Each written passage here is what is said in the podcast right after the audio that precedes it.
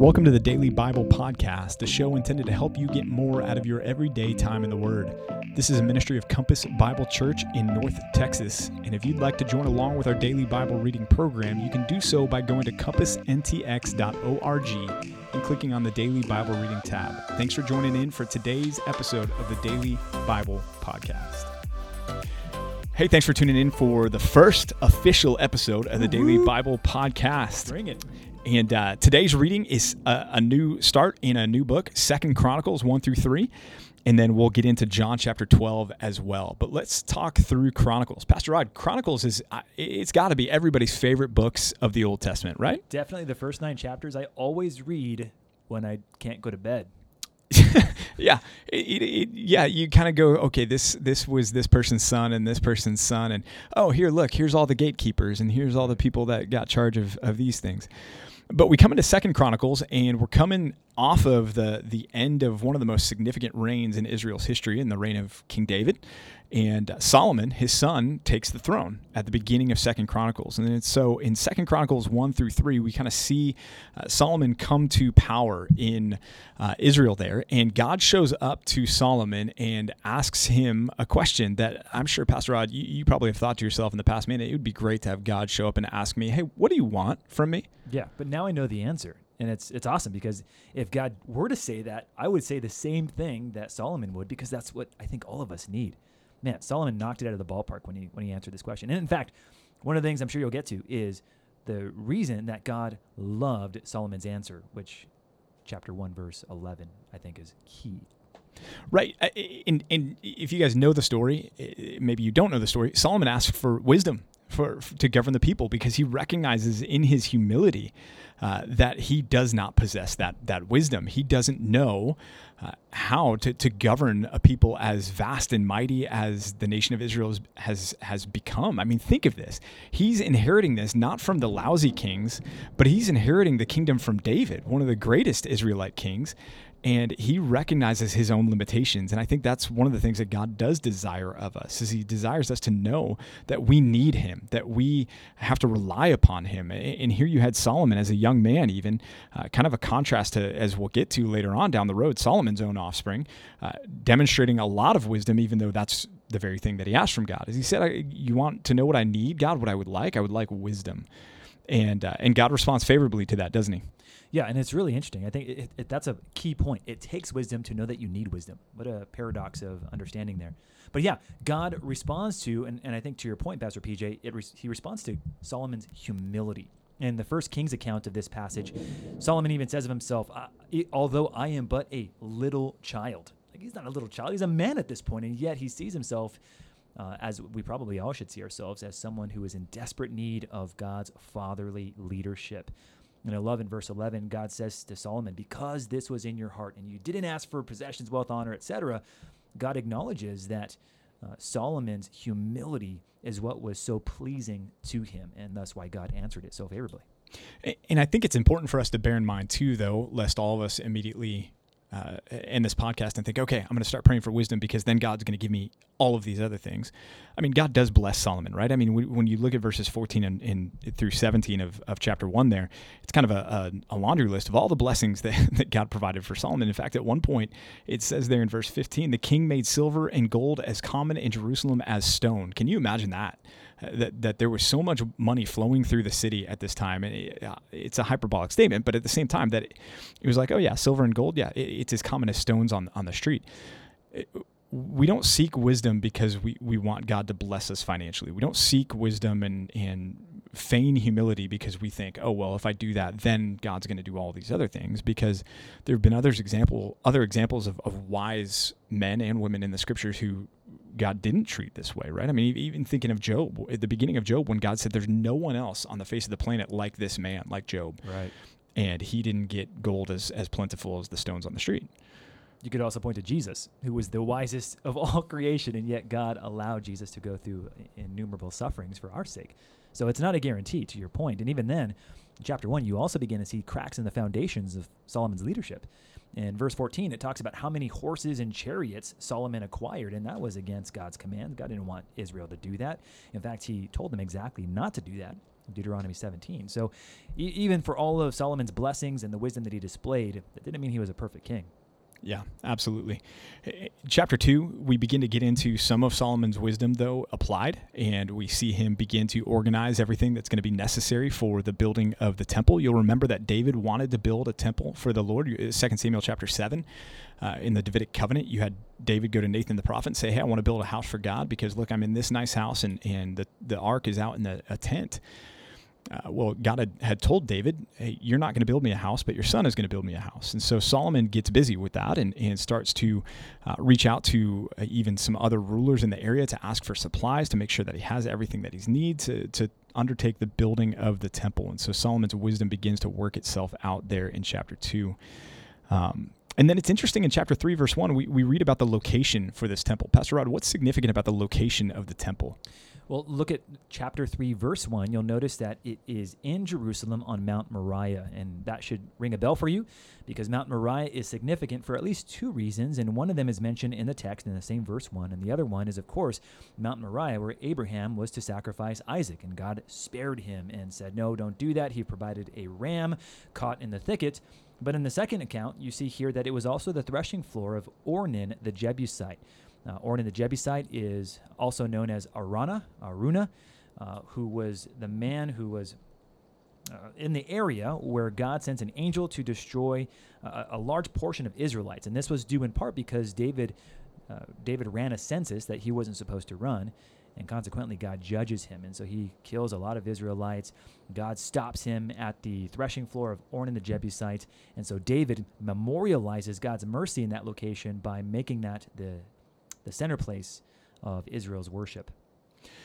In verse 2 of, of chapter 3, it, it says there that uh, it gives us a, a date uh, or a time marker, rather, when it uh, talks about when he began to build the temple in the second month of the fourth year of his reign.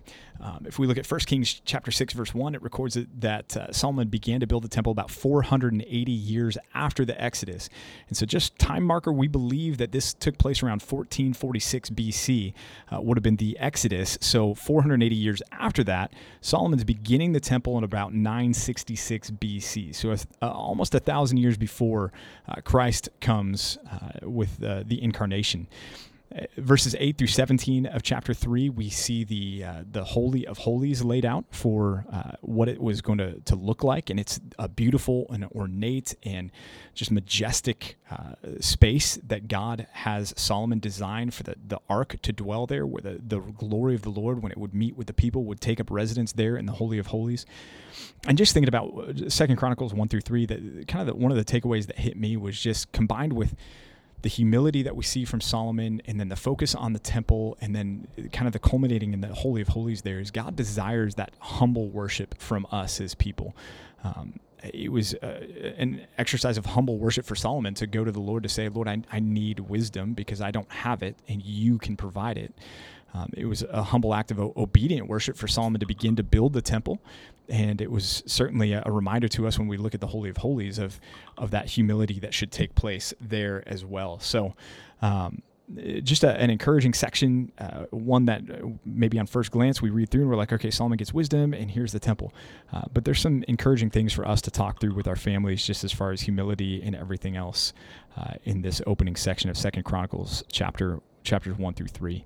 Uh, New Testament reading for today, though, John chapter 12, verses 1 through 19. And the Gospel of John is broken down uh, by many into at least two key sections, more than that, but, but two primary ones, and that is the book of the signs, uh, which is chapters 1 through 11, and then the book of glory, uh, which is chapter 12, and then following all the way through uh, John chapter 21 and the resurrection of Christ. And the, the signs were, were the preparation for Christ. If you think about John's Gospel, at the end of John's Gospel, he says, I've written these things that you might believe that Jesus is the Christ and that believing you might have eternal life.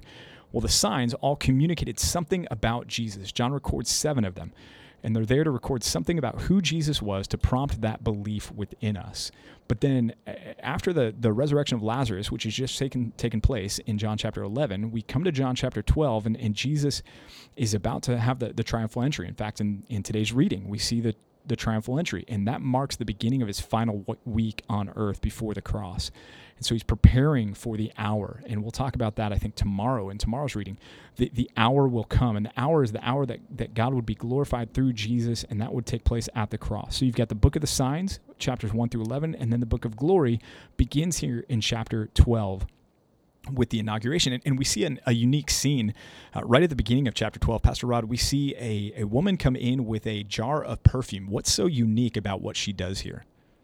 Well, there's several things to point out, but Mary is the very same person who, uh, who was the one who came and sat at Jesus' feet when he was teaching. Martha was serving, and she was busied about that. But she comes and she brings a, a jar full of fragrant perfume that fills the entire house. This is was an expensive thing. This wasn't cheap. This was something that she would have saved a long time for, unless they were unusually wealthy. And I guess there is room to believe that they might have been, but she has this very expensive, lavish, and for some watching, like Judas, wasteful in terms of what he what he foresaw or what he saw that she was offering. But she pours it on Jesus' feet and washes his feet with her hair. She anoints him uh, in preparation for his burial and in thanks and honor for what she had done for Lazarus. So, in all of this, you see something extraordinary, extravagant. And if I could make a quick connection with our Old Testament reading, Pastor PJ, Absolutely. there is here an, a display of the kind of honor that is due to the God man, in this case, Jesus Christ. But also in the Old Testament, you see the kind of honor that is due to the God King, Yahweh, in the Old Testament. Solomon acquires all the gold and all the silver, and he does all this, and he makes utensils and he covers things that are wood with gold. He just extravagant displays of wealth for what? To honor the king, to give glory, to give proper respect that is due. And man, what a powerful illustration for us today and the way that we use our resources. Who deserves our wealth more than the Lord Himself? Mary's a good example. Absolutely. In, fact, this this perfume that she brings, a lot of commentators will often suggest that it probably cost about a year's worth of her wages to, to purchase this. I mean, think about I don't know people listening to this. You make a, a wide range of money every year. A every million year. dollars a year is what I A make. million dollars. By the way, if you have a building and you'd like to donate it to Compass North Texas, well, no, I'm just kidding. Well, only kind of kidding. Um, but imagine spending a year's salary on one thing and then taking that one thing and and using it at uh, in, in one fell swoop for one person, um, for Jesus, right? And you're right. It's this act of of devotion, and and that's that's what it looks like to be a disciple and a follower of Jesus, though, is kind of what's pictured here, but not with financial uh, implications, but with the implications that are our, our entire lives. I mean, to follow Jesus really is a call, as Jesus will often say and has often said in the Gospels. You want to follow me? Take up your cross Mm. and follow me. Right? That that's an instrument of execution.